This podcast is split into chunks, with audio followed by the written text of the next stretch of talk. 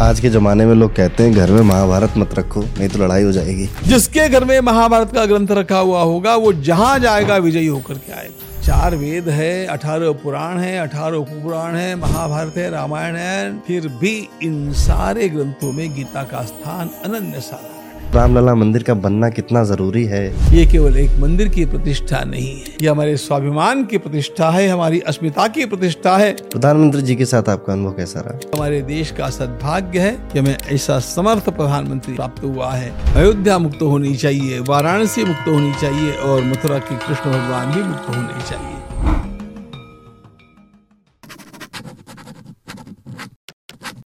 दोस्तों, आज का ये पॉडकास्ट काफ़ी खास होने वाला है। यहाँ पर गोविंद देवगिरी महाराज जी से हमने बहुत सारे अनमोल वचन सुने हैं। महाराज जी को इंट्रोडक्शन की ज़रूरत नहीं है, इनको बहुत लोग बहुत आराम से जानते हैं, लेकिन अगर इनको कोई नहीं जानता है तो मैं आपको एक छोटा सा संदर्भ बता दूँ, ये वही महाराज जी हैं, जिन्होंने प्रधानमंत्री जी का व्रत तुड़वाया था जब राम मंदिर का उद्घाटन हो रहा है पिक्चर्स आप अपने सामने देख सकते हैं। इसके अलावा भी सरकार हो, चाहे बिजनेसमैन हो पॉलिटिशियंस हो, या फिर कोई भी व्यक्ति हो, महाराज जी का जो प्रभाव है, वो सभी के जीवन पे बराबर है। इस पॉडकास्ट में हमने महाराज जी से जाना है कि वो छोटी छोटी चीज़ें जो हमारा मिथ बन गई हैं या वो झूठ जिनको हम सच मानने लग गए हैं, उनके पीछे का लॉजिक क्या है और उसको किस तरह से देखा जाना चाहिए 2024 में? साथ ही साथ इस पॉडकास्ट में महाराज जी ने गीता कैसे पढ़ी जाती है? कौन सा चैप्टर पहले पढ़ना है? कौन सा चैप्टर उसके बाद पढ़ना है? कौन से श्लोकों पर ध्यान देना है? और गीता के कई सारे श्लोकों का मतलब भी उन्होंने बताया है, जो कि काफ़ी इनलाइटिंग होगा आपके लिए। तो ये पॉडकास्ट एंड तक ज़रूर देखिएगा। और सबसे अच्छी बात तो ये है कि ये पहला पॉडकास्ट है महाराज जी का, जो कि हमारे चैनल पर आने वाला है। इसके अलावा उन्होंने इंटरव्यूज़ दिए हैं, पर पॉडकास्ट फॉर्मेट ये पहला होने वाला है। तो इस वीडियो को पूरा एंड तक ज़रूर देखिएगा। आपको बहुत कुछ नया सीखने को मिलेगा। और मैं तो ये भी कह सकता हूँ कि आपके सोचने का तरीका चीज़ों को देखने का तरीका भी इस पॉडकास्ट के बाद बदल सकता है। जाइए पॉडकास्ट को एंजॉय करिए। गुरु जी एस्टोरन पंडित शो में बहुत बहुत स्वागत है आपका। जब भी मैं ऐसे किसी संत महात्मा से मिलता हूँ तो मेरे मन में एक सवाल उठता है कि जीवन में ऐसा क्या हुआ कि आप इस रास्ते पे आ गए? सबसे पहली बात यह है कि आप किसी संत महात्मा से मिल रहे हैं जी। इस बात को अपने मन से निकाल दीजिए। Just talk like a friend तो बचपन से ही हमें ये सब भगवत गीता का पढ़ना भागवत का श्रवण करना समर्थ रामदास स्वामी का एक ग्रंथ है दासबोध नाम का जो मैनेजमेंट मैनेजमेंट की हाईएस्ट बुक में उसको मानता हूँ। हम्म। उसके दो समास रोज पढ़ना समास आप समझेंगे नहीं तो चैप्टर समझ लीजिए। ठीक। वो मराठी है। और दूसरी बात गीता प्रेस का साहित्य हमारे घर में खूब था। हम्म। और गीता प्रेस के साहित्य को मुझे बहुत अच्छे लगते थे, उनके जो चित्र होते थे। तो एज ए स्मॉल बॉय वो चित्रों को देखना मुझे बहुत अच्छा लगता था। वो चित्र आकर्षक चित्र थे। तो चित्रों को देखते देखते फिर थोड़ा पढ़ते गए। पढ़ते पढ़ते उस पढ़ने में रस आ गया।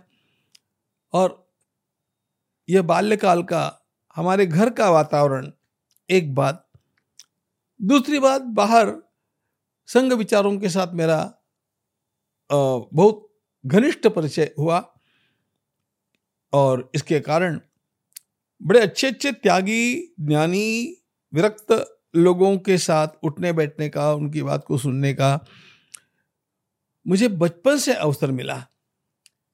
फिर एक बात तो थी, पिताजी हमारे बड़े वोराशियस रीडर थे। घर में ग्रंथों का बड़ा संग्रह था। इस कारण फिर जो ग्रंथ घर में नहीं थे, हम ग्रंथालयों का बहुत उपयोग करते थे।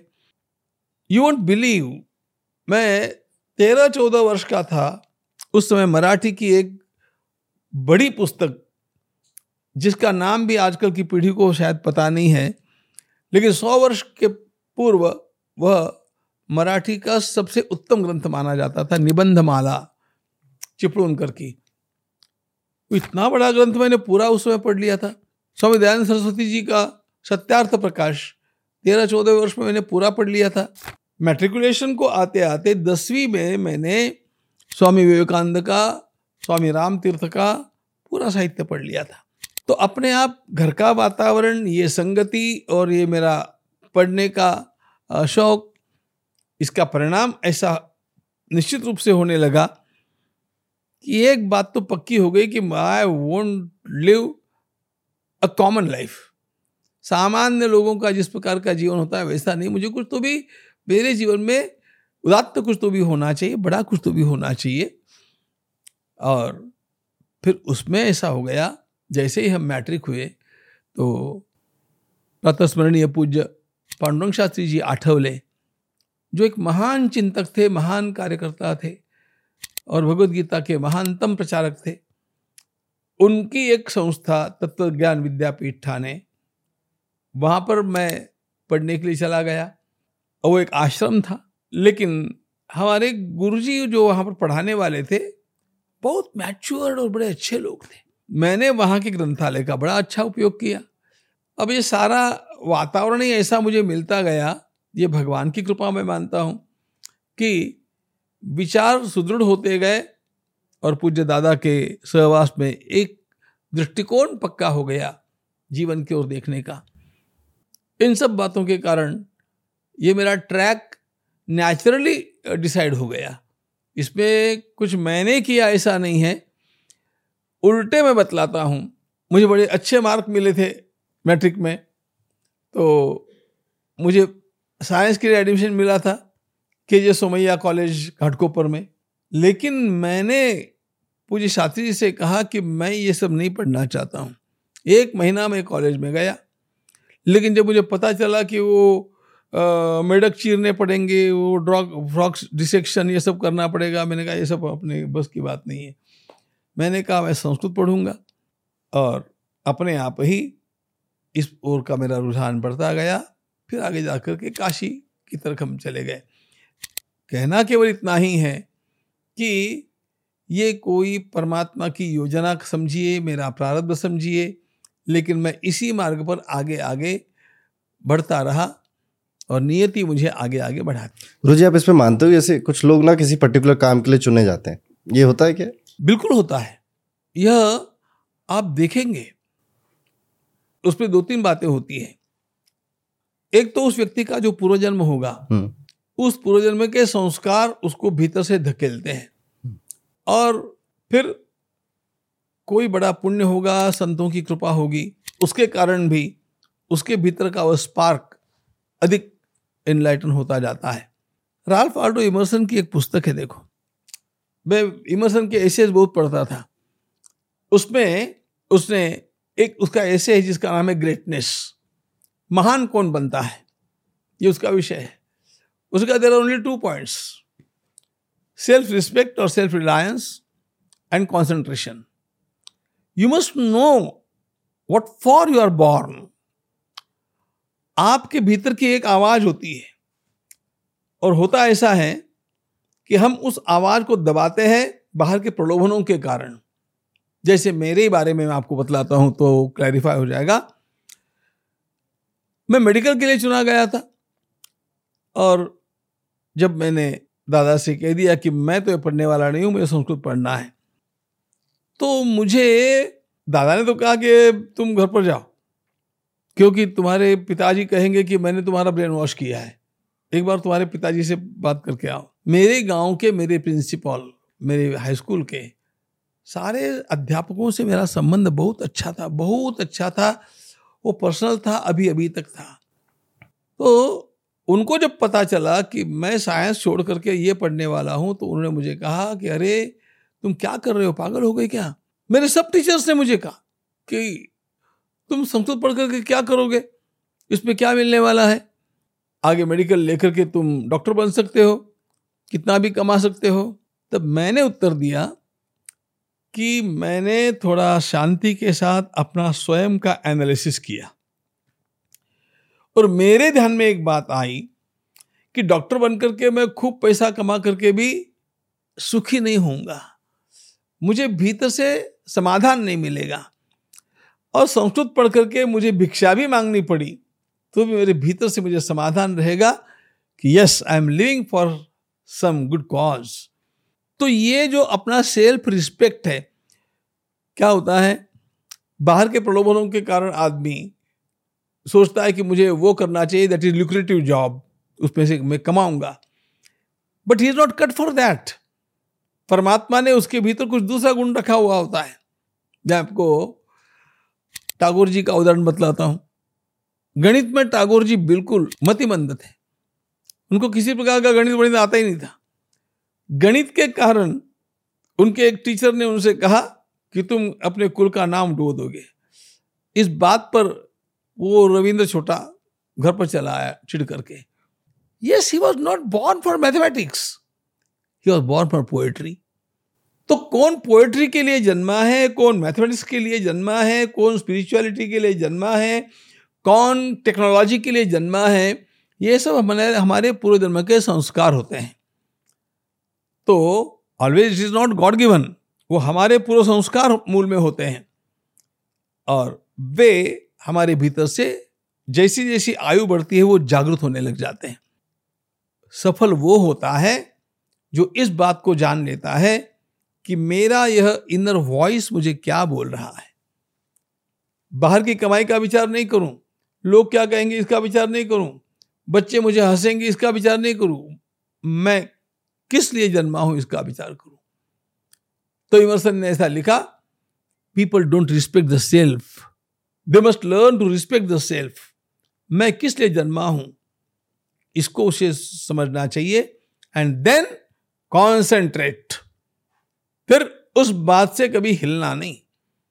तो अपने आप ही जीवन में एक चमक आ जाती है। और यही मेरा सोचना पहले से रहा है। इमरसन को मैंने पढ़ा था जब मैं सोलह वर्ष का था। तो ये अपने आप ही ये सारे विचारक जो होते हैं, उनके विचार अपनी बुद्धि पर अपना प्रभाव तो डाल दिए। गुरु जी आपने ऐसे कहा ना कि गीता गीता का बहुत बड़ा रोल रहा है आपके लाइफ में आपके जीवन में। हम बचपन से सुनते आ रहे हैं कि सभी को गीता का पाठ करना चाहिए। गीता में हर समस्या का समाधान है।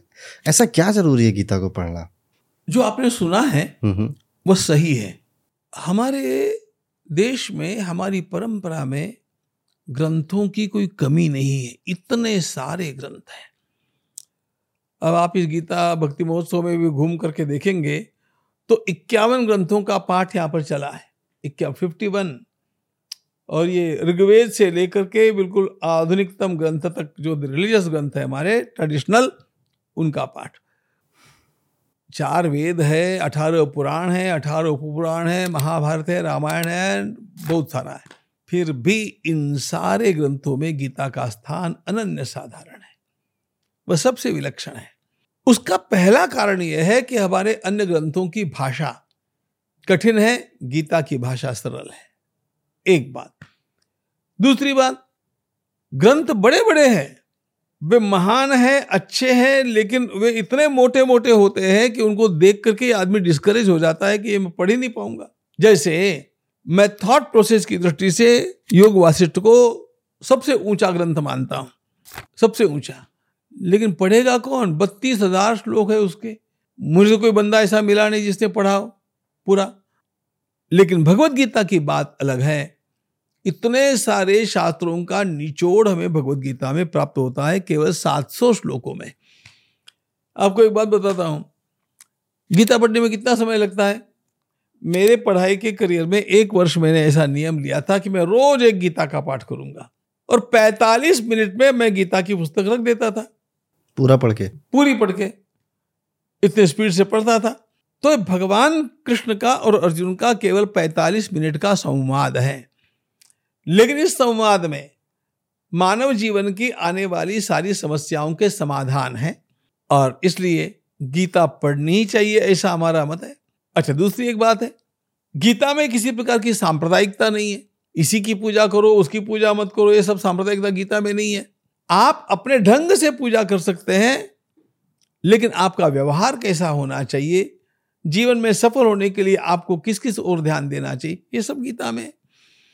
इसलिए हम गीता को मानवता का ग्रंथ मानते हैं।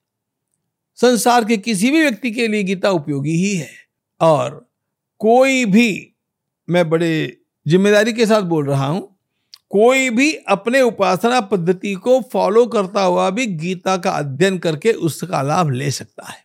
उसके लिए उसको मतांतर नहीं करना पड़ता, धर्मांतर नहीं करना पड़ता। तो ये गीता में जो उदारता है, सर्वसमावेशकता है, ये बड़ी अद्भुत बात है। इतनी सारी विशेषताओं को बटोरने वाला कोई भी ग्रंथ हमें दिखता नहीं है। और सबसे मज़े की बात यह है कि गीता को हम धर्म ग्रंथ कहते हैं तो भाई धर्म ग्रंथ है तो उसका प्रथम उपदेश तो मंदिर में होना चाहिए या किसी हिमालय की गुफा में, कंदरा में होना चाहिए, या गंगा जी के तट पर होना चाहिए। गीता एकमात्र ऐसा ग्रंथ है जिसका उपदेश युद्ध की भूमि में हुआ है। Life is a battle fight it मनुष्य का जीवन संघर्षमय है। संघर्ष में अपने चित्त को शांत रख करके मैं कैसे व्यवहार करूँ जिससे मैं सफल होकर के रहूँगा? ये सारे सूत्र आपको भगवत गीता में मिलते हैं। और इसलिए वास्तविकता यह है, गीता की महत्ता का गान कितना भी करते रहो, वो थोड़ा ही है।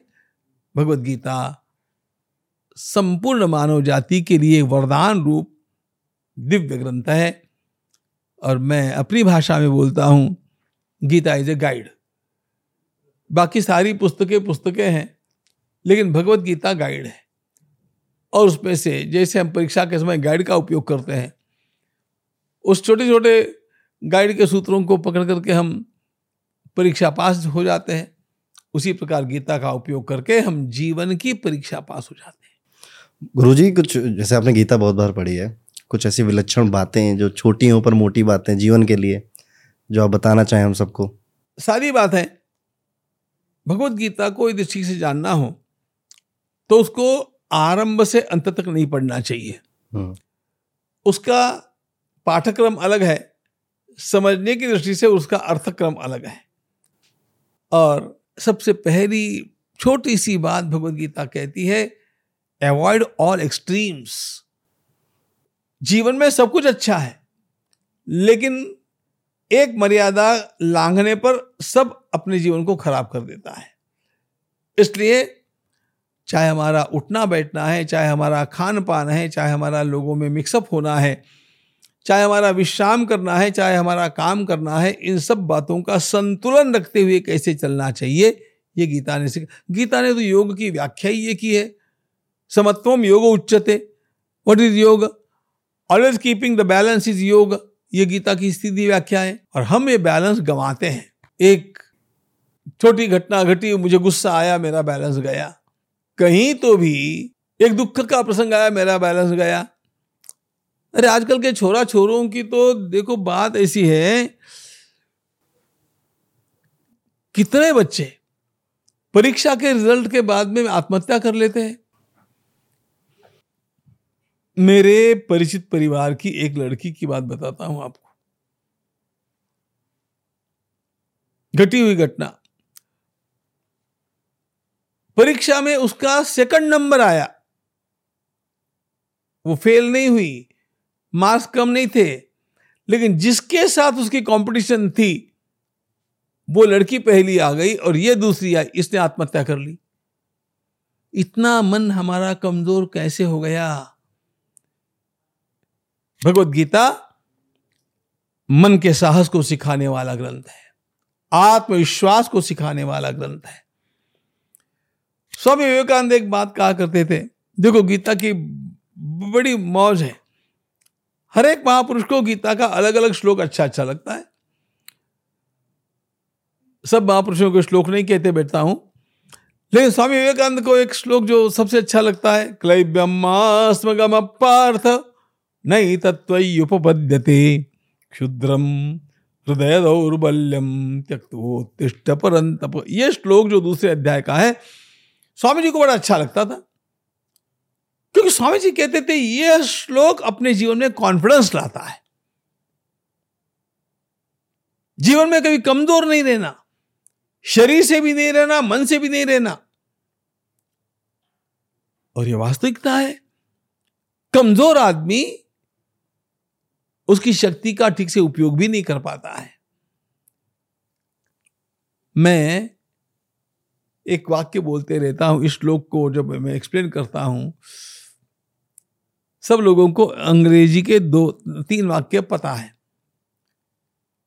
If wealth is lost nothing is lost if health is lost something is lost but if character is lost everything is lost यहाँ तक सब जानते हैं। लेकिन गीता के अर्थ के अनुकूल मैं इसमें चौथा वाक्य जोड़ता हूँ। But if confidence is lost, everything is lost forever. And therefore, never lose your confidence. Happen whatever may. यह गीता की मुख्य शिक्षा है यहाँ से गीता का उपदेश आरंभ होता है और वह व्यक्ति जिसमें कॉन्फिडेंस है वह हारता हारता भी जीत जाता है और जिसका कॉन्फिडेंस चला गया वो जीतता जीतता भी हार जाता है गीता आत्मविश्वास सिखाती है। गीता संतुलन सिखाती है। गीता अपने कर्तव्य का पालन सबसे ऊँची बात है, वही श्रेष्ठ ये बात सिखाती है। गीता संकीर्णता से बाहर लाती है। सर्वभूत हिते रता। गीता भाषा का विचार नहीं करती। गीता प्रदेश का विचार नहीं करती, देश का विचार नहीं करती, जाति का विचार नहीं करती, वर्ण का विचार नहीं करती, गीता संपूर्ण मानव जाति का विचार करती है। यह भी कहना गलत है। गीता केवल मानव जाति का विचार नहीं करती, गीता पूरे एग्जिस्टेंस का, सारे अस्तित्व का विचार करती है। इसलिए सबके साथ हमारा व्यवहार कैसा होना चाहिए, ताकि ये सारी सृष्टि भी मेरे अनुकूल रहे। ये सब गीता सिखाती है। और इसलिए गीता को केवल पढ़ने वाला नहीं, जीवन में उतारने का प्रयास करने वाला कोई भी हो, वो जीवन में सफल होकर के रहेगा। और इसलिए हम लोग कहा करते हैं, गीता परिवार में, गीता पढ़े, पढ़ाए, जीवन में लाए। गीता पढ़ना, गीता पढ़ाना और गीता को जीवन में उतारने का प्रयास करना। भगवत गीता में ऐसी असंख्य बातें हैं जो हमारे रोज के व्यावहारिक समस्याओं का समाधान प्रदान करती है। गुरु जी मान लीजिए कोई मोटिवेट हो जाए आज आपकी बात सुन के और कहे, कल से मुझे गीता पढ़नी है। पर उसे संस्कृत तो आती नहीं। तो क्या, कैसे मतलब हर दिन एक श्लोक पढ़े कि हर दिन एक चैप्टर पढ़े? एक नॉर्मल इंसान को कॉमन लाइफ में किस तरह से गीता को उतारना चाहिए? समझ के अपनी लाइफ में उतारना चाहिए। उसके भीतर यदि गीता पढ़ने की पैशन है, यदि उसकी भूख जागृत हो गई है तो वो कोई भी है, वो गीता बहुत जल्दी पढ़ सकेगा। भूख लगनी चाहिए। अब गीता परिवार में हम लोग निरंतर ये काम करते हैं। छह वर्ष की एक बच्ची वहाँ से लेकर के बयानवे वर्ष तक का कोई दादाजी इन दोनों के बीच के सारे रेंजेस में भगवत गीता का अध्ययन चलता है। सामान्यतः लोग कहते हैं कि भाई आयु बढ़ने के बाद में कंठस्थ नहीं होता है।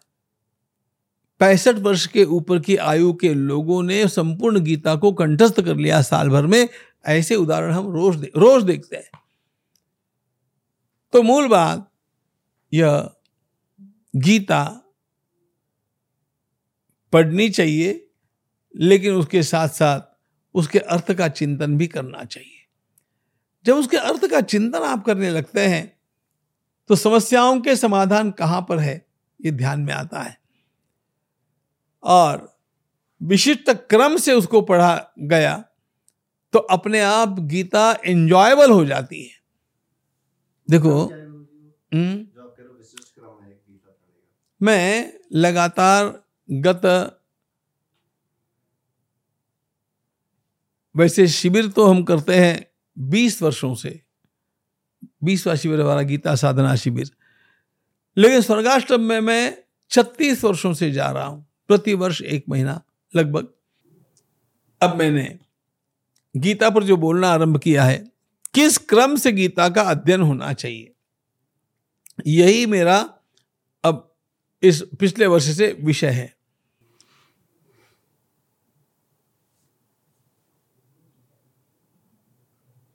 भगवत गीता का दूसरा अध्याय। लोग पढ़ना आरंभ करते हैं। इतनी गहराई की बातें उसमें हैं कि लोगों के मन में विचार आता है कि ये तो पूजा करने का ही ग्रंथ है। इसलिए हम कहते हैं कि पहले दूसरे अध्याय को पढ़ो ही मत। वेर टू बिगिन सबसे पहली बात जीवन का संतुलन सिखाने वाले छठे अध्याय के जो श्लोक है। मुझे भूखे भी नहीं रहना है, मुझे अधिक भी नहीं खाना है। मुझे पड़े ही नहीं रहना है, मुझे जागरण भी नहीं करना है। मुझे केवल काम काम काम में ही नहीं दौड़ना है, विश्राम भी करना है। और पड़े नहीं रहना है एक्टिव भी रहना है। ये जो गीता का the principle of golden mean सुवर्ण मध्य को लेकर के, संतुलन को रख करके काम करना, यहाँ से गीता का पढ़ना आरंभ होना चाहिए। अब ये हो गया। तो उसके साथ साथ मेरे अपने जीवन में कुछ आसपास के लोगों के प्रति मेरे कर्तव्य होते हैं। मैं उनका निर्वाह करूँ। मैं छात्र हूँ, पढ़ना ही मेरा धर्म है। मैं अध्यापक हूँ, पढ़ाना मेरा धर्म है। मैं सैनिक हूँ, सीमा की रक्षा करना मेरा धर्म है। मैं वैज्ञानिक हूँ, निरंतर खोज में लगे रहना मेरा धर्म है। भगवत गीता में धर्म शब्द का सीधा सीधा अर्थ कर्तव्य ऐसा होता है, ड्यूटी फ़र्स्ट, ये गीता की शिक्षा है, ड्यूटी। और केवल गीता की नहीं। गीता, महाभारत और वाल्मीकि रामायण, इन तीनों ग्रंथों में धर्म शब्द जो आता है, वो इस अर्थ में आता है। तो अपने कर्तव्य को न्याय देना, ये बहुत बड़ी बात है। मैं अपने कर्तव्य के साथ कभी भी किसी प्रकार का समझौता करूँगा ही नहीं। यह धर्म है। तो इस प्रकार का धर्म पालन करने का विचार यदि एक परिवार के सब लोग करने लग जाए, वो परिवार सुखी हो जाएगा। तो एक कर्तव्य की बुद्धि, एक कर्तव्य की प्रेरणा यह भगवत गीता की विशेषता है।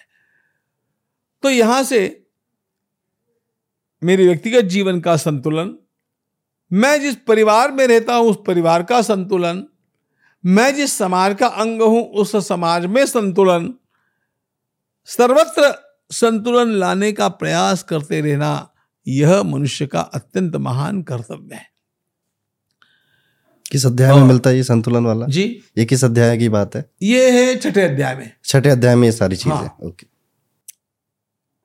जैसे मैं आपको श्लोक बोल के दिखा दू युक्त आहार विहार ये तो मैंने अभी बोला लेकिन नात्यष्टतुस्त योगोस्ति न चैकांत मनुष्यतः न चाति स्वप्नशील जागृतो नहीं चार्जुन जो बहुत उपवास करता रहेगा, उसको योग सिद्ध नहीं होगा।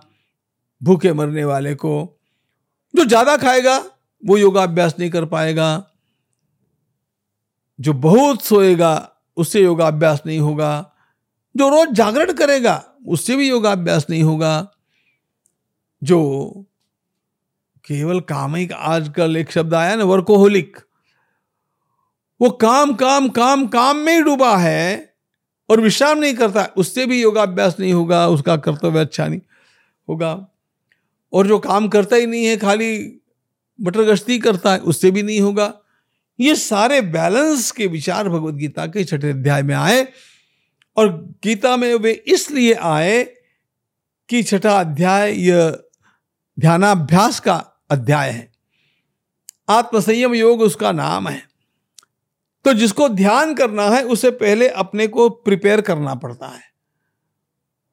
अब देखो, केवल ध्यान करना ही योग नहीं है। पढ़ाना भी योग है, पढ़ना भी योग है, लड़ना भी योग है, अरे चलना भी योग है। हम योगमय जीवन बना ले, जिसमें बैलेंस बना रहेगा। और ये बैलेंस हमारे जीवन का, यह हमें सर्वत्र विजयी करता जाएगा। ऐसा गीता में क्रम क्रम से क्रम क्रम से आगे बढ़ाते बढ़ाते बढ़ाते संतुलन से आरंभ किया साक्षात्कार पर्यंत समाप्ति कर सकते हैं। और साक्षात्कार का वर्णन दूसरे अध्याय में इसलिए दूसरा अध्याय ध्यान में कब आएगा? जब अगली पूरी गीता आप पढ़ लेंगे तब दूसरा अध्याय ध्यान में आएगा। तो शुरुआत छठे अध्याय से करनी है। हाँ बिल्कुल। फिर किस पे जाना है? छठे अध्याय से आरंभ करके फिर आना चाहिए तीसरे अध्याय में, क्योंकि तीसरा अध्याय कर्मयोग है। मुझे अपना काम कैसे करना चाहिए? ये सीखना चाहिए। लेकिन अपना काम करते समय मेरी बुद्धि विचलित हो जाती है तो उस बुद्धि को स्थिर कैसे करना? यह दूसरे अध्याय का एक अंतिम भाग है।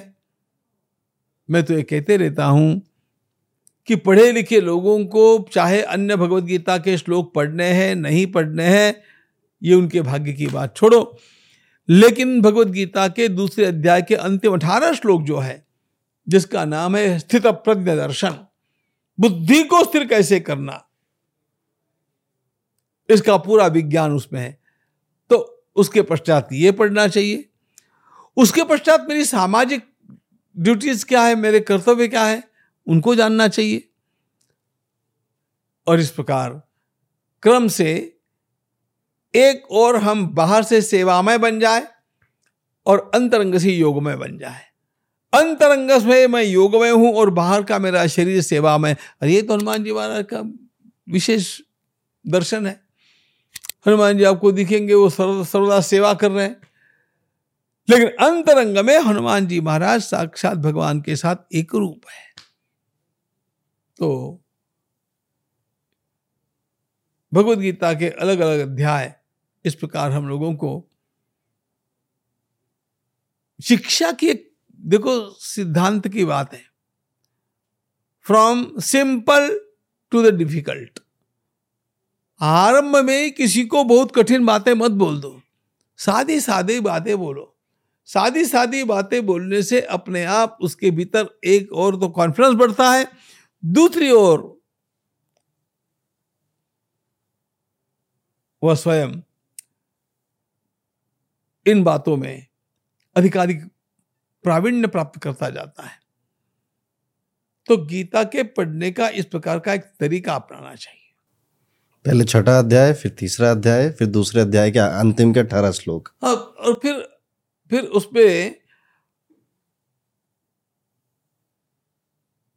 अठारवा जो अध्याय है, वह हमें कर्तव्य बुद्धि को और आगे विकसित करने वाला अध्याय है।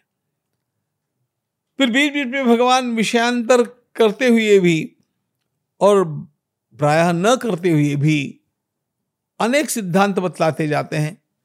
वे बीच बीच में आते रहते हैं, लेकिन वे सरल है, इसलिए उनको या तो सरलता से वो समझ जाए और नहीं तो फिर क्या है?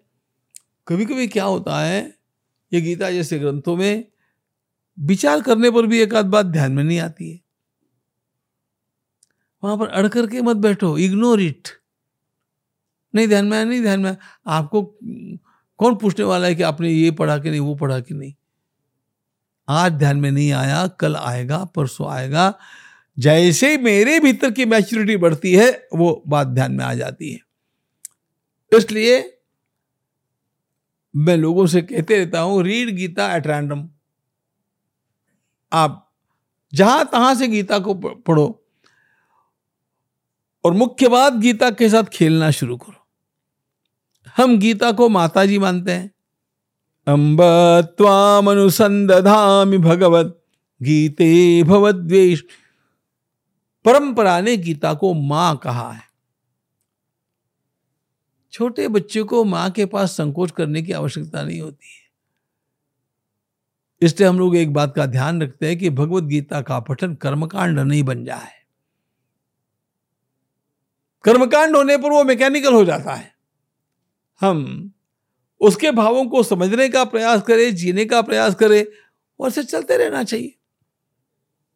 तो भिन्न भिन्न स्थानों में ऐसे भिन्न भिन्न अनेक विषय भगवत गीता में बिखरे हुए हैं अपनी बुद्धि से उसको सुसंगत लगाना चाहिए। गुरु जी गीता की हमने बात करी गीता महाभारत का अंग है और महाभारत में हनुमान जी भी हैं यहाँ भी हनुमान जी हैं ठीक है? जब हनुमान जी गीता में भी तो है। हाँ जी गीता में भी हैं ठीक है? मेरा सवाल ये है महाराज जी कि हनुमान जी की रामायण में क्या उपयोगिता थी और यहाँ पर हनुमान जी हम सबको क्या सिखाना चाहते थे गीता में या महाभारत में? देखो रामायण में तो हनुमान जी महाराज राम जी के लिए सर्वोत्तम सेवक के रूप में अपने को प्रस्तुत कर दिए और उन्होंने अपनी भूमिका का पूरा निर्वाह किया। वही हनुमान जी महाराज महाभारत के काल में एक बार अर्जुन से मिलना उनका हुआ, एक बार भीमसेन को उनका दर्शन हुआ और वे स्वयं भीमसेन को उत्तम उपदेश करते हैं। उपदेश। हनुमान जी।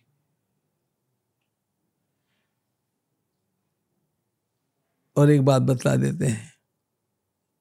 हनुमान जी और भीमसेन में एक संबंध है। दोनों भी वायु के पुत्र हैं। दोनों भी। तो हनुमान जी ने कहा, देखो भीम जब युद्ध होगा, अर्जुन के रथ के ऊपर बैठ करके मैं भुभुक्कार करूँगा।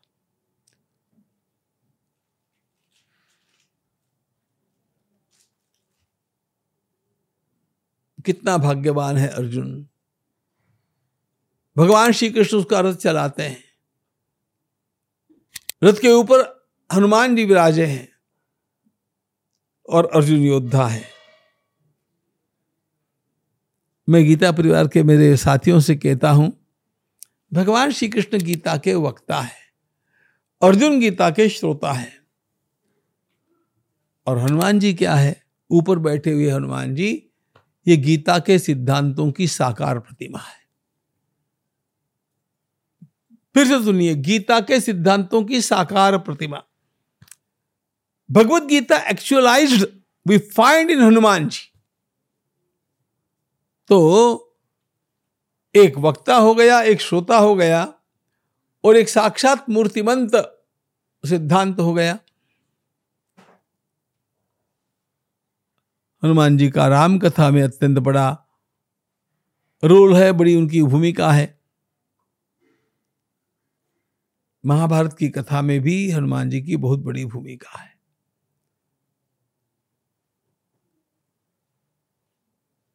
गुरुजी ये जो अर्जुन जी जी। और भीमसेन दोनों से मिलकर के हनुमान जी ने कहा अलग अलग प्रसंगों में कि आप चिंता मत करना मैं आपका कार्य करूँगा। एक मौज की बात आपको बताता हूँ। हनुमान जी महाराज विजय की देवता है। विजय की। वो जिधर रहेंगे उधर विजय होगी। ये बात है। हम महाभारत, रामायण में एक संघर्ष देखते हैं। बाली और सुग्रीव का। बाली और सुग्रीव में संघर्ष है। बाली बलवान है। बाली के पास सत्ता है, संपत्ति है। सुग्रीव के तथाकथित अपराध के कारण बाली ने उसको मारना चाहा। सुग्रीव भाग गए तो बाली ने उसकी पत्नी को अपने पास रख लिया। सुग्रीव को यह भी डर है कि वाली कभी भी आकर के मुझे मार सकता है, इसलिए वो भयभीत रहता है। सब कुछ गंवाया हुआ सुग्रीव और सारी शक्ति जिसके हाथ में है ऐसा वाली। वाली इंद्र का पुत्र है, सुग्रीव सूर्य का पुत्र है। बाली और सुग्रीव की लड़ाई रामकाल में वही सूर्यपुत्र और इंद्रपुत्र की लड़ाई महाभारत काल में भी है। महाभारत काल में अर्जुन इंद्र के पुत्र है और कर्ण सूर्य का पुत्र है। तो सूर्य का पुत्र और कर्ण का पुत्र हर युग में लड़ते हैं। द्वापर युग में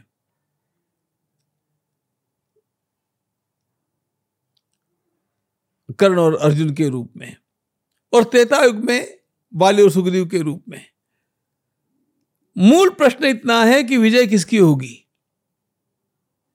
और सिद्धांत यह है कि उसी की विजय होती है जिसके पक्ष में हनुमान जी होते हैं। राम कथा में बाली और सुग्रीव में हनुमान जी सुग्रीव के साथ हैं, इसलिए राम कथा में सूर्य के पुत्र सुग्रीव को विजय प्राप्त हुई। लेकिन वे ही हनुमान जी महाभारत की कथा में इंद्र के पुत्र अर्जुन के पक्ष में हैं, इसलिए सूर्य का पुत्र कर्ण मारा गया। हनुमान जी महाराज की ये महिमा है। वे विजय की देवता है, सफलता की देवता है। वे जिस पक्ष में रहेंगे उस पक्ष को विजय प्राप्त होगी, ये सीधी बात। एक दूसरी बात बतलाता हूँ। वे दैवत हैं, पराक्रमी है, ये एक बात हो गई। लेकिन वे सबसे बड़े चिंतक हैं। ही द बिगेस्ट प्लानर और कभी आपको देखना होगा तो हनुमान जी चिंतन कैसा करते हैं? How to come to a conclusion इसके बारे में मैंने हनुमान जी जितना उत्तम किसी को भी देखा नहीं। क्या करते प्रसंग ऐसा है। सीता जी के अन्वेषण के लिए गए हैं। बहुत खोज की है, लेकिन सीता जी मिली नहीं।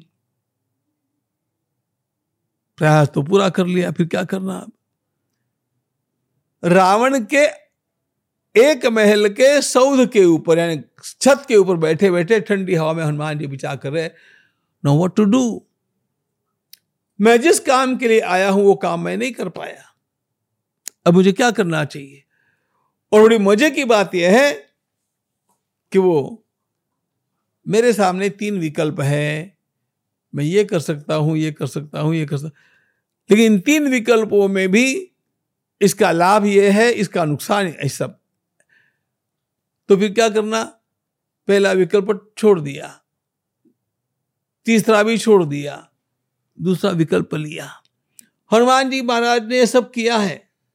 मेरे सामने इतने इतने विकल्प विकल्प है। मैं सागर में डूब करके आत्महत्या कर सकता हूँ। या यहीं पर लंका में वनवासी के रूप में निवास करके अपना जीवन यापन कर सकता हूँ। उसका परिणाम क्या होगा? हनुमान जी उस परिणाम को लिखते हैं। तो फिर मुझे क्या करना चाहिए?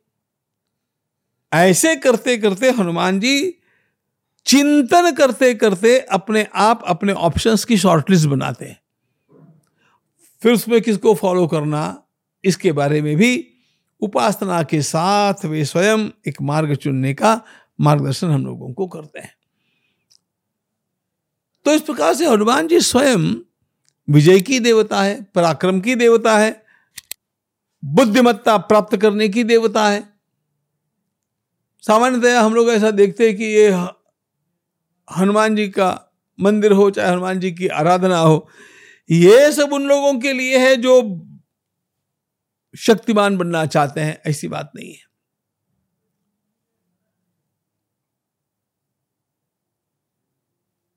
हनुमान जी केवल शक्ति के देवता नहीं है। बुद्धिमताम वरिष्ठम, ऐसा उनका वर्ण सारे के सारे लोगों में सर्वाधिक बुद्धिमान हनुमान जी है राम कथा में। इसलिए हनुमान जी से मिलने के पश्चात भगवान श्री राम प्रतिपल हनुमान जी की सलाह लेते हैं, परामर्श लेते हैं। और औरों के परामर्श हनुमान जी के परामर्श से भिन्न होंगे। भगवान सबको इग्नोर करते हैं, हनुमान जी का चॉइस स्वयं ग्रहण करते हैं। मैं बतला ही रहा था कि हनुमान जी बुद्धिमान है, बुद्धि की देवता है। शौर्यम धैर्यम।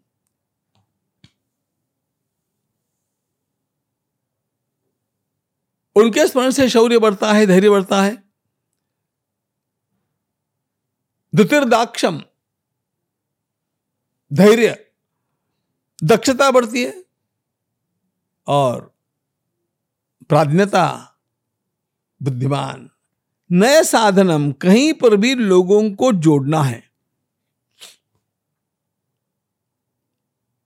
चार लोग जब इकट्ठे होते हैं ना, मत मतांतर होकर के, झगड़ा होकर के आर्ग्यूमेंट होकर के, लोग एक दूसरे से कटते जाते टूटते। हनुमान जी का काम जोड़ने का काम।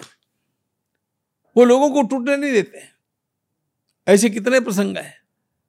प्राज्ञता नए साधनम और अजाड्यम। वाक सुरत्व। हनुमान जी बड़ी चपल है। और हनुमान जी सबसे उत्तम बुद्धिमान वक्ता है। वाक सुरत्व हनुमत स्मरणात् भवेद इसलिए शास्त्रकार कहते हैं जो जो हनुमान जी को याद करेगा, उसके भीतर ये क्वालिटीज डेवलप हो जाएगी। उनके जैसा आदर्श मिलना कठिन है। गुरु जी, आप हनुमान जी से बहुत बहुत टाइम से जुड़े, अभी आप कह भी रहे थे, आपको बहुत प्रिय हैं। कभी हनुमान जी को कहा जाता है, कलयुग के वो जीवित देवता है। और आपको कभी अनुभूति हुई है उनकी? कोई ऐसा प्रसंग आपकी पर्सनल लाइफ से रिलेटेड ऐसे है लेकिन वो बतलाने जैसे नहीं होते हैं। ओके ठीक है। कोई समझ नहीं पाएगा इसलिए?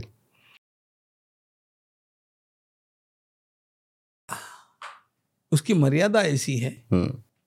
अपनी अनुभूति अपने गुरुजी को छोड़ करके अन्य किसी को नहीं बतलानी चाहिए। बतलाने से उसकी क्षीणता होती है। हम्म। श्री कृष्ण जी ने अर्जुन को गीता सुनाई। तो क्या वो अर्जुन को सुना रहे थे या रथ पे बैठे हनुमान जी को सुना रहे थे? नहीं, भगवान तो सुना, देखो, वास्तविकता यह है कि भगवान तो संसार के कल्याण के लिए सुना रहे थे। अर्जुन उसमें निमित्त बन गया तो अर्जुन को ही सुना रहे थे। हनुमान जी को सुनाने की बात उनके मन में कभी थी ही नहीं। लेकिन भगवान के मन में नहीं थी तो भी हनुमान जी तो ऊपर से सुन रहे थे। इसलिए हनुमान जी ने पूरी गीता का श्रवण किया। और जब भगवान ने कहा अर्जुन से कि देखो, ये ज्ञान मैंने तुम्हें दिया, किसी को भी मैंने यह ज्ञान दिया नहीं। केवल तुम्हें यह प्रसाद मिल गया। हनुमान जी ने कहा, लेकिन मुझे भी मिल गया, क्योंकि मैं भी सुन रहा था। तब भगवान ने हनुमान जी से कहा अच्छा तुमने भी सुना है तो फिर अब तुम्हें इसका दोष लगेगा। तो क्यों दोष लगेगा? भगवान ने कहा, जब कभी कोई भी आध्यात्मिक दान सुनना हो तो अपना आसन सुनाने वाले के नीचे होना चाहिए। तुम ऊपर बैठे हो। ऊपर बैठ करके तुमने श्रवण किया तो यह तो वक्ता का अपमान हो गया। इसलिए ये तुमने सुन तो लिया वो ठीक है। लेकिन अब इसका परिणाम तुम्हें भुगतना पड़ेगा, तुम्हें दोष आएगा। फिर हनुमान जी ने पूछा कि अब आएगा तो आएगा, फिर उसका उपाय क्या है? भगवान ने कहा, तुम गीता पर भाष्य लिखो।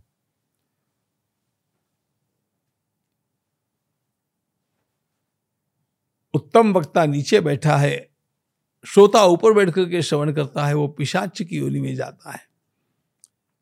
हनुमान जी पिशाच रूप बन गए। लेकिन भगवान ने कहा था, तुम गीता पर भाष्य लिखो। गीता का भाष्य लिखते लिखते हनुमान जी का वह स्वरूप पुनः पहले जैसा हो गया, पिशाचत्व गया। हनुमान जी के द्वारा लिखे गए इस भाष्य का नाम है पैशाच भाष्य। तो हनुमान जी तो सबसे श्रेष्ठ है। सबसे श्रेष्ठ है। पर आज के ज़माने में लोग कहते हैं, घर में महाभारत मत रखो, नहीं तो लड़ाई हो जाएगी। इसमें कितनी सार्थकता है। देखो, जिस किसी ने यह विचार किया होगा और लोगों में फैलाया होगा, उसने समाज का बड़ा नुकसान किया। यह एक अंधी बात है। मैंने स्वयं कहाँ से ये सब अपने समाज में आ गया ये देखने के लिए? पूरे महाभारत को वर्बैटिम पड़ा। कहीं पर भी मुझे ऐसा मिला नहीं एक भी स्थान पर कि घर में महाभारत रखना नहीं चाहिए कि महाभारत पढ़ना नहीं चाहिए। अरे पढ़ना नहीं है तो क्या उसका आचार करना है? तो लोग कहते नहीं, नहीं मंदिर में सुनना चाहिए। वो ठीक बात है। लेकिन घर में रखने से, घर में पढ़ने से भी एक अत्यंत बड़ा लाभकारी फल प्राप्त होता है। उसका क्या? घर में रखने से भी लाभकारी होता है। मैं आपको महाभारत की पंक्ति सुनाऊँगा। जो कोई महाभारत को अपने घर में रखेगा और केवल प्रणाम करेगा उसको क्या क्या मिलेगा? हमारी परंपरा ने कहा, महाभारत में कहा गया कि वो जहाँ जाएगा, विजयी होकर के लौट करके आएगा। जहाँ जाएगा, विजयी होकर के लौट। महाभारत का मूल नाम ही जय है। जयो नाम इतिहास हो ऐसा यह ग्रंथ है। लेकिन एक विशेष बात बतलाता हूँ। इस निमित्त को लेकर के मैंने खोज चालू रखी। मुझे क्या मिला पता है? महाभारत के अंतिम अध्याय में एक श्लोक आता है। जिसके घर में महाभारत का ग्रंथ रखा हुआ होगा, वो जहाँ जाएगा, विजयी होकर के आएगा। भारतम भवने यस्य तस्य हस्तगतो जया। जिसके घर में महाभारत, वो जहाँ जाएगा, वहाँ विजयी। ये कितनी बड़ी बात हो गई। लेकिन हमारी अनेक पीढ़ियों में इस प्रकार का एक भ्रांति जाल फैल गया कि महाभारत पढ़नी नहीं, महाभारत घर में रखनी नहीं, महाभारत को स्पर्श करना नहीं। ये सारी बातें बहुत गलत हैं। और इसने बड़ा नुकसान किया है। क्योंकि महाभारत यह जीवन के प्रबंधन के लिए सर्वोत्तम ग्रंथ है, मेरी यह पक्की धारणा है। जीवन के प्रबंधन के लिए इतना बड़ा सुंदर ग्रंथ आपको और कोई मिलेगा ही नहीं। गर्भवती स्त्री यदि महाभारत की कथा सुनती है तो उसको क्या प्राप्त होगा? महाभारत का वीरम जनयते पुत्रम कन्यांच जयशालिनी। जो गर्भवती माता महाभारत का श्रवण करेगी, उसको होने वाला बच्चा वीर होगा। कन्या हो गई तो भी वो विजयी होगी। जय जयशालिनी तो महाभारत पढ़ना नहीं, महाभारत घर में रखना नहीं, महाभारत का स्पर्श करना नहीं, ये सारी भ्रांतियाँ हैं और उस उस परिवार का कल्याण उतना जल्दी होगा जितनी जल्दी ये इन भ्रांतियों से बाहर निकल जाएँगे। गुरु जी अभी थोड़ी देर पहले आपने कहा था कि आपको कर्तव्य का पालन करना गीता सिखाती है। कर्तव्य का पालन करना धर्म का पालन करना आपकी ड्यूटी कितनी ज़रूरी है गीता सिखाती है। पर उन लोगों का क्या जिनके पास कोई कर्तव्य नहीं कोई मोटिव नहीं वो बिल्कुल दिशाहीन है? क्या गीता उन्हें दिशा दे सकती है? जिसके जीवन में मोटिव ही नहीं होगा कोई बड़ा कर्तव्य नहीं होगा उसका जीवन तो अपने आप बवना ही रह जाएगा।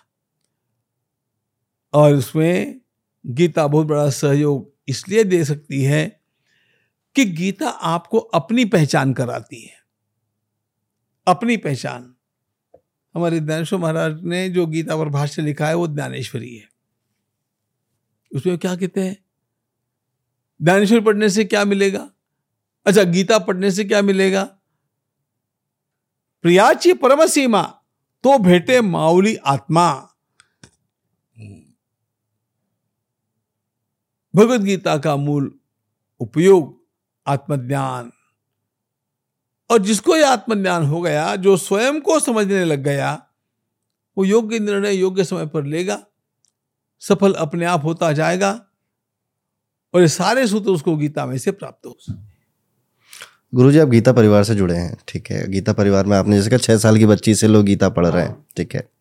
आपने इन लोगों को जीवन में ज़्यादा सुखी या ज़्यादा सफल देखा है?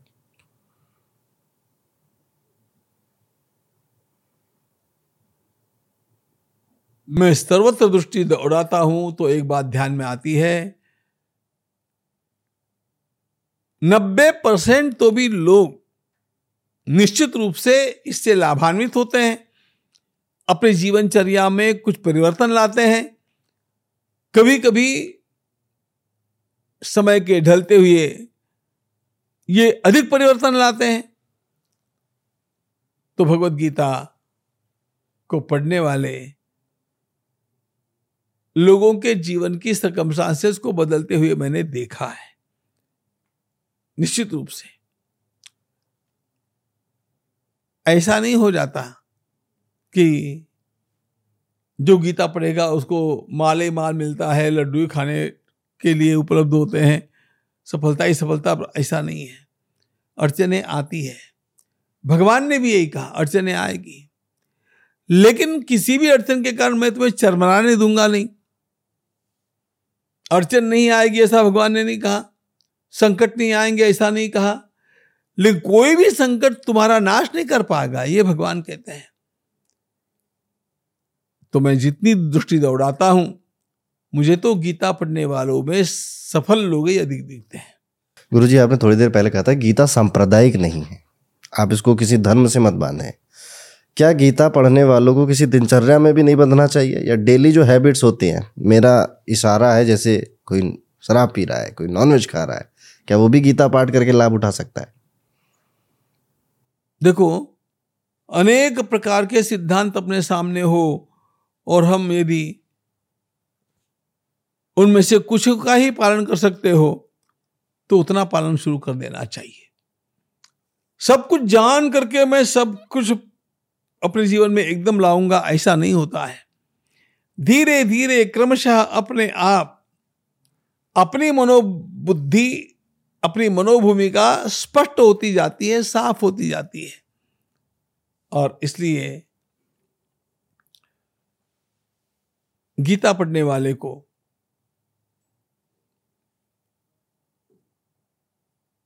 उसके मन के ट्रेनिंग के कारण सही समय पर सही निर्णय लेने का अभ्यास होता है। संसार में जितने भी सफल लोग हैं, उनकी सफलता का एक ही रहस्य है। The only one point programme वो क्या है? सही समय पर सही निर्णय जिसने ले लिया, वो सफल हो गया। दोनों बातें हैं। निर्णय सही होना चाहिए और वो निर्णय समय पर लिया जाना चाहिए। और सही निर्णय सही समय पर लेने की ये जो क्षमता है, इस क्षमता का नाम है विवेक। गीता विवेक की जागृति का ग्रंथ है। संपूर्ण महाभारत का वर्णन करते समय हमारे संत श्री ज्ञानेश्वर महाराज ने कहा यह ग्रंथ कैसा है पता है? उनका वाक्य है, विवेक तरु से उद्यान। जो जो उद्यान का अर्थ है बगीचा, विवेक रूपी वृक्षों के इसमें उद्यान आपको मिलेंगे। इसका अर्थ क्या है?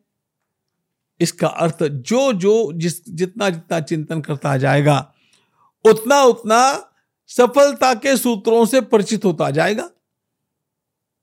और जब ऐसा वह परिचित होता जाएगा तो अपने आप उसको सफलता प्राप्त होना तो स्वाभाविक है।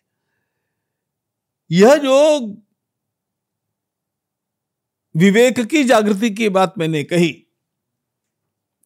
भगवत गीता से एग्जैक्टली विवेक जागृत होता है। भगवत गीता आपको केवल डूज एंड डोंट्स नहीं सिखाती है। आपकी बुद्धि का परिष्कार कर देती है, आपकी बुद्धि को सावधान कर देती है, आपकी बुद्धि को पुष्ट कर देती है। जिसके कारण आपका निर्णय सही समय पर लिया जाता है और सही दिशा में लिया जाता है। सही समय पर लिया गया सही निर्णय जीवन के लिए सर्वाधिक उपयोगी बात है। और यह क्षमता गीता देती है। गुरु जी गीता पढ़ने से पाप कट जाते हैं। हाँ? पाप कट जाते हैं। पाप क्या है? देखो भगवत गीता का हर श्लोक, हर वाक्य भगवान श्री कृष्ण के मुखारविंद से निकला हुआ है। भगवान श्री कृष्ण के मुख से निकली हुई गीता मंत्रमयी है। और मंत्रों का उपयोग ही हमारे पूर्व पापों को काटना नए पुण्यों का उदय करना इस प्रकार का होता है। इसलिए गीता पढ़ने वाले के पाप तो कटने ही कटने वाले हैं। अब इतना ध्यान रखना चाहिए कि गीता का पाठ मात्र कर लिया और अर्थ को जानने का प्रयास ही नहीं किया तो उसका लाभ तो होगा, लेकिन वह लाभ फिफ्टी परसेंट से भी कम आ जाएगा।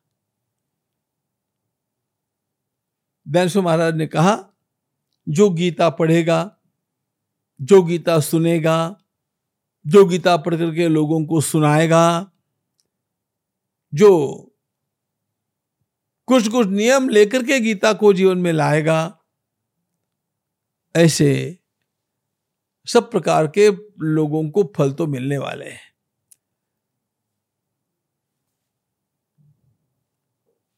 गीता पढ़ने वाला, गीता पढ़ाने वाला, गीता की तैयारी कंठस्थीकरण कराने वाला, गीता के श्लोकों पर व्याख्यान देने वाला और गीता को अपने जीवन में उतारने का प्रयास करने वाला। ये सारे के सारे जो स्तर है ना, ये लेवल्स अलग अलग है। ये एक नहीं है। और जिस प्रकार की समस्या हमारे सामने आती है उस प्रकार की समस्या का समाधान कहाँ पर है? यह जिसको पता होगा, वो उसमें से उस सूत्र को उठा करके अपने जीवन को सफल बना सकता है।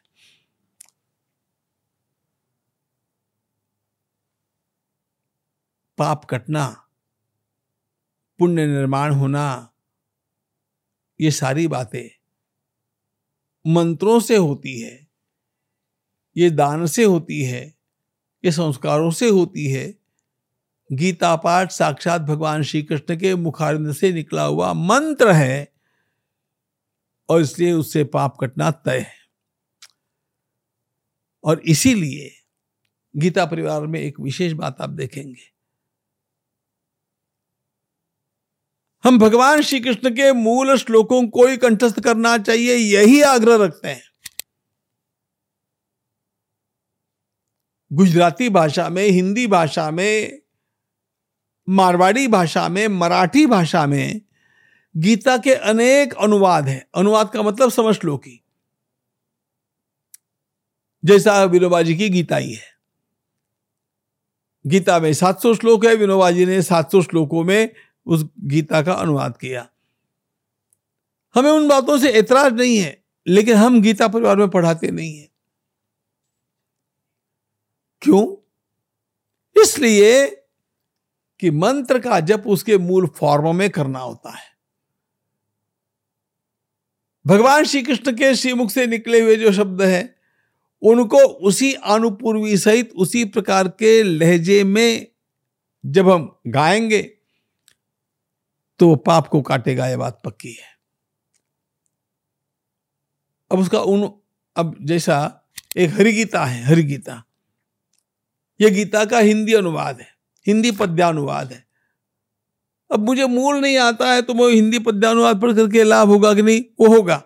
आपकी श्रद्धा होगा। लेकिन एक बात पक्की है। मूल संस्कृत के श्लोकों को पढ़ करके जो लाभ होगा वो किसी बात से नहीं होगा। क्योंकि वो भगवान श्री कृष्ण के शिवमुख की वाणी है। हम उसको इसके लिए बड़ा महत्व देते हैं कि मूल श्लोक आने चाहिए। इंटरप्रिटेशन आप कैसा भी कीजिए। अनुवाद आप किसी का पढ़िए। अध्ययन आप किसी के पास जाकर के कीजिए। गीता का मूल संरक्षण श्लोकों के रूप में होना चाहिए। और केवल इस मूल भगवत गीता के श्लोकों के उच्चारण के कारण हमारे जीवन के भीतर के अनेक पातक नष्ट होते ये बात सत्य है। गुरु जी आपने कहा कि मूल श्लोकों को पढ़ना चाहिए श्री कृष्ण के मुख से जो आए हैं। आपने एक बात बीच में कहा था कि विवेकानंद का एक प्रसिद्ध मतलब फेवरेट है उनका एक श्लोक। आपका कौन सा फेवरेट श्लोक है? मेरा भी एक फेवरेट श्लोक है। वैसे मैं सबको अलग अलग लोगों के बतला देता हूँ आपको। स्वामी विवेकानंद का फेवरेट श्लोक है क्लेब्य मास पार्थ नहीं तो ये एक है। मतलब भी बता दीजिए। मतलब बताऊँ? हम्म। अच्छा। स्वामी जी ने जो श्लोक पसंद किया है, उसका अर्थ है कि, हे अर्जुन, नामर्द मत बनो। यह तुम्हें शोभा नहीं देता है। तुम्हारा हृदय इतना कमज़ोर कैसे हो गया? यू गॉन चिकन हार्टेड छोड़ो इस बात को, खड़े हो जाओ। क्लैब्यम पार्थ नहीं तत्वपद्यते क्षुद्रम हृदय दौर्बल्यम त्यक्तवोत्तिष्ठ परन ये विवेकानंद का प्रिय श्लोक। लोकमान्य तिलक जी का श्लोक प्रिय कौन सा है? कर्मण्येवाधिकारस्ते माँ फलेशु कदाचन, माँ कर्म फल हे तुर्भूर माँ ते संगोस्त कर्मणि यह कर्मयोग का श्लोक है। और इसमें तुम्हें अपने कर्म निरंतर करते रहना चाहिए। फलाकांक्षा रहित कर्म करना चाहिए। बिना कर्म किए निठल्ला नहीं बैठना चाहिए और कर्म करने के बाद भी उसका फल नहीं चाहना चाहिए। इसको कर्मयोग की चतुश्लोकी बोलते हैं। ये तिलक जी को प्रिय है। भगवान रमन महर्षि से पूछा गया, आपको गीता का कौन सा श्लोक प्रिय है? भगवान रमन महर्षि ने कहा, वैसे तो गीता पूरी अच्छी है, लेकिन मुझे अहमात्मा गुणाकेश सर्वभूताशय स्थित अहमादिश्च मध्यंच भूतानामंत महर्षि रमन कहते हैं, मुझे ये श्लोक सबसे प्रिय है। अहम आत्मा गुणाकेश, उनका मार्ग ज्ञान मार्ग है, और वे स्वयं इस श्लोक को चुनते हैं। आदि शंकराचार्य महाराज को कौन सा प्रिय है? ग्यारहवें अध्याय का अंतिम श्लोक। मत कर्म कृन मत परमो मत भक्त संग वर्जिता निर्वैर सर्वभूतेषु यमाम एति पांडव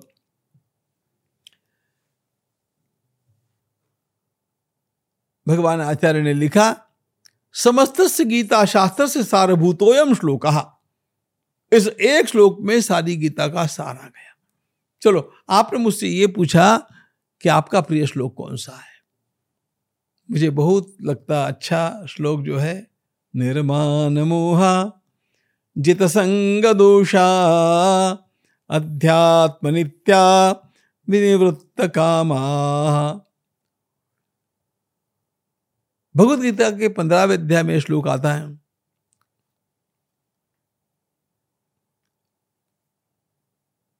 और इस श्लोक में, आत्मज्ञान की प्राप्ति के लिए अथवा परमात्मा तक पहुँचने के लिए कैसे चलना चाहिए, इसके सारे सूत्र दिए हैं। द्वंद्वैर्विमुक्ता सुख दुख संज्ञर गच्छन्त्यमूढ़ा पदम अव्ययंत इस एक श्लोक को ही कोई ध्यान में रखे तो उसको सारे के सारे सूत्र ध्यान में आ जाते इसलिए मुझे अच्छा लगता है। गुरु जी हमने बहुत गीता की बात करी। अब थोड़ी रामलला की बात करना चाहेंगे। आप राम लला फाउंडेशन के कोषाध्यक्ष हैं और आपने प्रधानमंत्री का व्रत तोड़वाया। वो सब हम लोगों ने वो वीडियो देखा। आपका ये अनुभव रामलला मंदिर का बनना कितना ज़रूरी है? ये कैसा रहा? इस अनुभव के बारे में कुछ बताइए। देखो केवल अनुभव की बात नहीं, ये हमारी पैशन रही कि किसी भी प्रकार ये मंदिर बनना ही चाहिए। गत लगभग तीस वर्षों में मेरी एक भी कथा ऐसी नहीं हुई है, जिसपे मैंने ये कहा नहीं कि मंदिर भव्य बनाएँगे, मंदिर वहीं बनाएँगे। We had a passion for it क्योंकि यह मुझे केवल एक मंदिर नहीं रहा। हमारे संपूर्ण राष्ट्र का अपमान करने वाले जो चिन्ह इस देश में बचे हैं, आक्रांताओं ने हमारे देश पर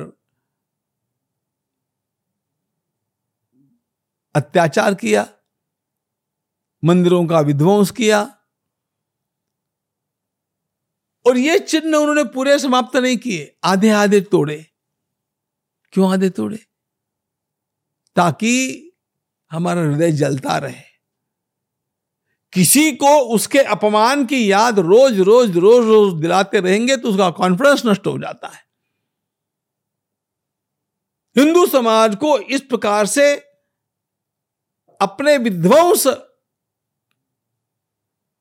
हुए मंदिरों को देख करके अपने आप मन में ग्लानी आती है, कचोटता है मन।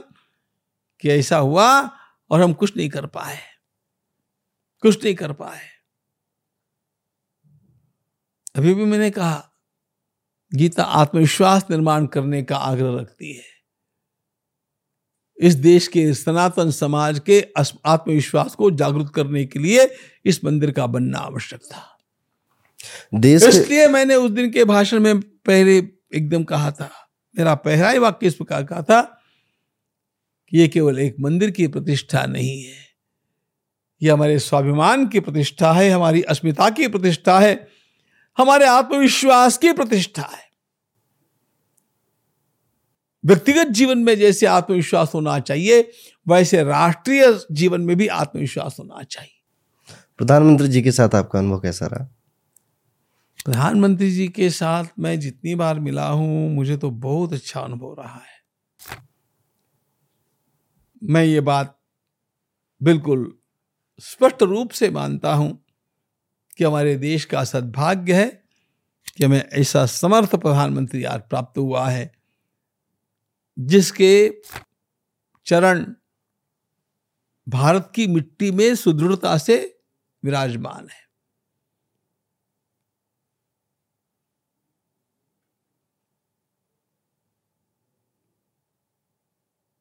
सत्तर वर्षों में हम लोगों ने अपने देश का कितना कितना क्या क्या गंवाया, उसकी सूची बनाना भी कठिन है। कितना कितना हम कर सकते थे? गत दस वर्षों में इतना कर लिया तो सत्तर वर्षों में हम कहाँ के कहाँ पहुँच जाते? लेकिन इच्छा शक्ति विहीन नेता या जिनकी धारणाएँ इस देश की परंपरा से जुड़ी हुई नहीं है। ऐसे नेता होने के कारण वे कुछ नहीं कर पाए। हमारे वर्तमान प्रधानमंत्री में ये बात तो एकदम पक्की है कि यह किसी प्रकार का स्वार्थ लोलुप व्यक्ति नहीं है। देखो, मैं उनके घर पर गया था। उनकी माताजी कैसे घर में रहती थी? भारत के प्रधानमंत्री के घर माता जी का घर, यह साढ़े तीन कमरों का था। बस, एक छोटे से घर में उनका निवास उनके सारे भाई, उनके सारे रिश्तेदार अपने अपने वैसे ही काम कर रहे हैं। तो निस्वार्थता है ये। ये त्याग है। तो गुरुजी, अयोध्या तो झांकी है। काशी मथुरा बाकी है। इस भाव में आप कितना यकीन करते हैं? देखो, हम लोग आरंभ से काम कर रहे इस विषय को लेकर के श्रद्धेय अशोक जी सिंगल के साथ। मान्य अशोक जी स्वयं एक अत्यंत सुबुद्ध राष्ट्रभक्त व्यक्ति थे। उन्होंने स्वयं चिंतन करके इस बात का निर्धारण किया था कि आक्रांताओं ने इस देश को बर्बाद करने के लिए यहाँ के मंदिरों को इतनी बड़ी मात्रा में तोड़ा है कि ये घाव बहुत देर तक ऐसे के ऐसे रिश्ते रहने वाले हमारे मन में। इसलिए हम लोगों को केवल महत्वपूर्ण बातों को प्राप्त करने का प्रयास कर लेना चाहिए। आखिर हम लोगों को अपने इस देश को सुखी रखना है, शांत रखना है। तो छोटी मोटी छोटी मोटी इन सारी कलह की बातों को बार बार उजागर नहीं करना चाहिए। लेकिन अयोध्या, काशी और मथुरा। ये तीन बड़े ऐसे मंदिर हैं और जहाँ पर ये आक्रांताओं को, मूल मंदिरों को विध्वंस करके बनाई हुई इमारतें हैं। ये स्पष्ट दिखता है, वहाँ पर आज उसको लेकर के बैठे हुए समाज को ये चाहिए कि वो स्वयं आगे आवे और राज़ी राज़ी इन तीनों मंदिरों को लौटा दें। इन तीनों मंदिरों के स्थानों को लौटा दें। तो हम बाकी सारी की सारी बातें भूल जाएँगे। और वह इतिहास में होना बहुत आवश्यक है। क्योंकि लगातार हम संघर्ष ही संघर्ष में रहेंगे तो विकास नहीं होगा। इसलिए ये बात हम आज नहीं, बहुत पहले से बतला रहे हैं, संतों ने यह बतलाया। संतों ने हम लोगों को आदेश दिया कि अयोध्या मुक्त होनी चाहिए वाराणसी मुक्त होनी चाहिए और मथुरा के कृष्ण भगवान भी मुक्त होने चाहिए। तो, तो होने चाहिए। यही मेरी भूमिका है। लेकिन मेरी अवश्य ये भूमिका है कि इसके लिए हम वातावरण बनावें। इसको किसी भी प्रकार हिंदू मुस्लिम संघर्ष का रूप न दें। इस प्रकार का रूप देना ये दुर्दैवी बात है। क्योंकि अभी इसी मंदिर में भी कितना बड़ा अच्छा योगदान हमारे अन्य धर्मीय बांधवों ने दिया, विशेष रूप से मुस्लिम बांधवों ने दिया। तो काशी मथुरा, अयोध्या के पश्चात पुनर्निर्मित हो इसके बारे में मेरे मन में किसी प्रकार की न हिचक है न कोई संशय है। कोई भ्रांति नहीं होना चाहिए। बस ये राजीपन से हो जाए प्रेम को बचाते हुए हो जाए ये बहुत बड़ी बात होगी और ये देश के लिए बड़ी कल्याण की बात होगी। गुरु जी कभी किसी नास्तिक से मिले आप? हुँ? नास्तिक से मिले किसी? किसी? नास्तिक नास्तिक जो भगवान में आस्था नहीं रखते मैं जब मेट्रिकुलेशन होकर के और अगली पढ़ाई करने लगा तो वो हमारा विषय था कंपेरेटिव फिलोसॉफी तौलनिक दर्शन। तो भारतीय दर्शन शास्त्र में हम लोग पढ़ते थे चारवाक को चारवाक को ही पहले पढ़ाया जाता है। और पाश्चात्य दर्शनों में पहला आता है डेकार्ट। चारवाक भौतिकता सिखाता है और डेकार्ट तर्क सिखाता है। तो आरंभ भी दृष्टिकोण ऐसा बन गया था। अच्छा मैं स्वयं जय कृष्ण मूर्ति का श्रोता था और जय कृष्ण मूर्ति एक शब्द का प्रयोग बार बार करते थे। Conditioning conditioning. मुझे को लगने लग गया कि कहीं मैं मेरी पहली पढ़ाई के कारण कंडीशन तो नहीं हो गया। मेरी बुद्धि के ऊपर कोई ऐसे तो संस्कार नहीं हो गए कि जिसके कारण मैं किसी की बौद्धिक गुलामगिरी स्वीकारूं? इस डर से मैंने स्वयं इन सारी बातों को नकार करके, इनको दूर करके और अध्ययन और चिंतन करना आरंभ किया।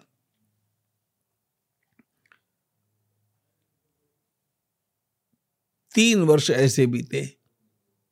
और इन तीन वर्षों में मेरा अध्ययन भी अच्छा हुआ, चिंतन भी अच्छा हुआ। और धीरे धीरे मैं इस सिद्धांत पर आकर के पहुँच गया कि भारतीय ऋषियों ने जो कुछ प्राचीन काल में कहा है, वह नितांत सत्य है। कोई माने चाहे न माने विज्ञान के नियमों को हम नहीं मानेंगे तो कोई विज्ञान के नियम बदलते नहीं। उसी प्रकार धर्म की बात है। तो इसलिए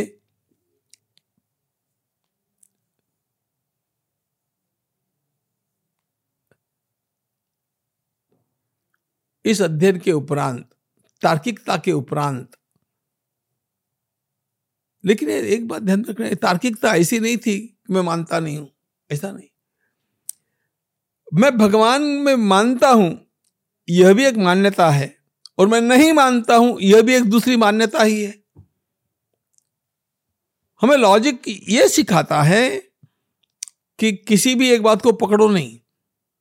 What is the scientific way I will make a search मैं उसकी खोज करूँगा। खोज करने पर नहीं मिला तो नास्तिक। लेकिन बिना खोज किए बिना अध्ययन किए मैं हाँ कह दू तो भी मुझे गलत लगता है ना कह दू तो भी गलत लगता है।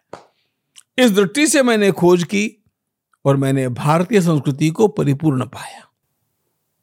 गुरु जी अब हम अपने पॉडकास्ट के आखिरी चरण में आ गए। जो हिंदू या सनातन धर्मी श्रोतागण हमें देख रहे हैं बच्चे हैं बूढ़े हैं उनके लिए कोई मैसेज आपकी तरफ़ से? आपने मुझे बच्चे हैं बूढ़े हैं ऐसा कह दिया। तो सबके लिए एक मैसेज नहीं होता है। हम्म। बिल्कुल छोटे बालकों से मैं ये कहूँगा कि खूब पढ़ो खूब खेलो। और पढ़ने में आपकी शालेय पढ़ाई जो है उसके साथ साथ महापुरुषों के जीवन चरित्र पढ़ो। कार्लाइल का एक वाक्य है। Patels is history but the life of great people और the stories of great people history is nothing but the stories of great people महापुरुषों की जीवनियाँ पढ़ते पढ़ते आदमी के भीतर महापुरुषत्व तो आ जाता है। इसलिए छोटे बच्चों से तो मैं कहूँगा कि आप खेलो खेलो क्यों कह रहा हूँ? इसलिए कह रहा हूँ कि बच्चे आजकल खेलते नहीं, एक दुख की बात है। वो खेलते हैं, मोबाइल में खेल खेलते हैं। ग्राउंड पर जाओ। छोटे बालकों को अपने शरीर के विकास के लिए ग्राउंड के ऊपर जाकर के खेलना बहुत आवश्यक बात है। वैसे वे दुर्दैवी भी है। ऐसे घरों में, ऐसे शहरों में रहने को मिलता है कि नीचे की ज़मीन भी दिखती नहीं है। वो सीमेंट से ढकी हुई है और ऊपर आकाश दिखता नहीं है। ये कोई प्राकृतिक जीवन तो नहीं है। इसलिए घर से बाहर निकल करके ग्राउंड पर उनको खेलना बहुत आवश्यक है। बिना खेले बालकों का विकास नहीं होगा। खेलने का मतलब ग्राउंड पर खेलना, मैदान में। दूसरी बात अपना अपना अध्ययन ठीक करना। और तीसरी बात, महापुरुषों की जीवनियाँ पढ़ते रहना। चौथी बात, मुझे उनको कुछ भी नहीं कहनी है। एक बात, जब कोई बड़ा होता है, अब युवा हो गया तो मैं उससे ये पूछता हूँ कि तुम अपनी कमाई का कितना हिस्सा अपने माता पिता को देते हो? तुम कितना कमाते हो ये नहीं पूछता हूँ। क्योंकि उससे मुझे कोई मतलब नहीं है।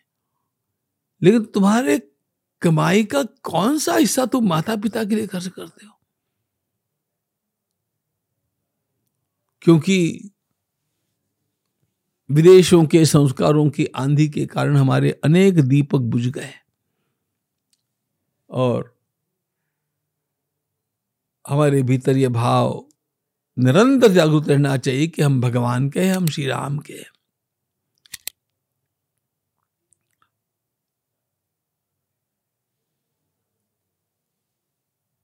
इसलिए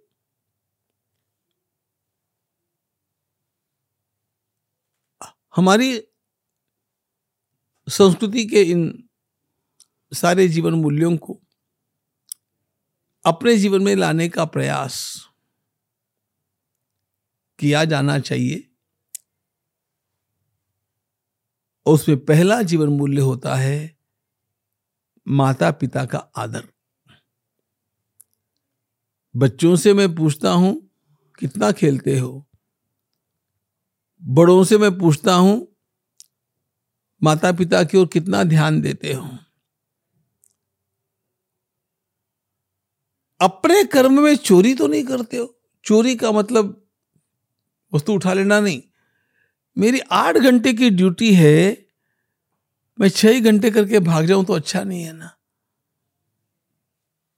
कमिटमेंट टू द वर्क पूरी भगवत गीता ने यह बात सिखाई हमें। और तीसरी बात उनको पूछता हूँ, समाज की सेवा का कोई एकाध अंग तुमने स्वीकार किया, जहाँ पर अपना कुछ योगदान देते रहोगे? बहुत नहीं, फिर भी कुछ।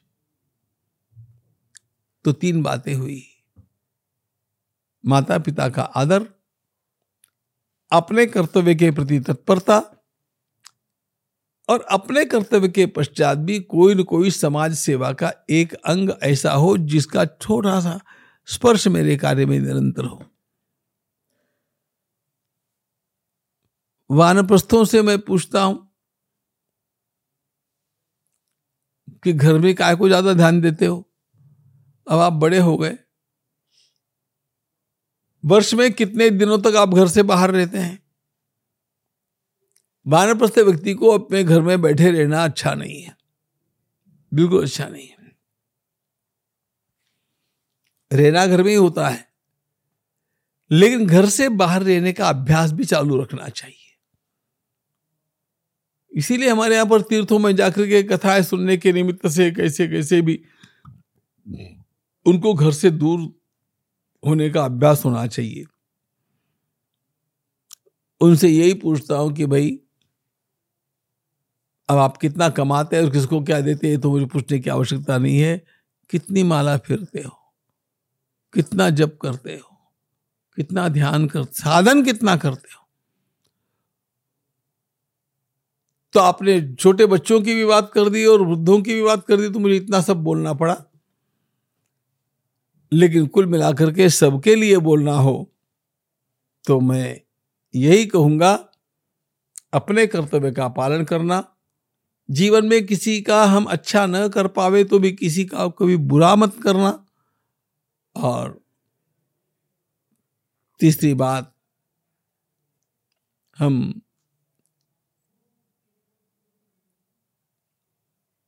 जहाँ भी जावे,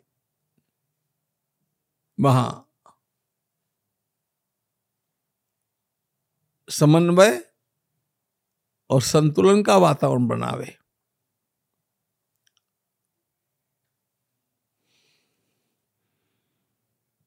छोटी मोटी बातों के लिए हम आग्रही बन जाते हैं। आग्रही बनने से जीवन का विकास रुक जाता है। और इसलिए थोड़ा अनाग्रही बनना भी आवश्यक है।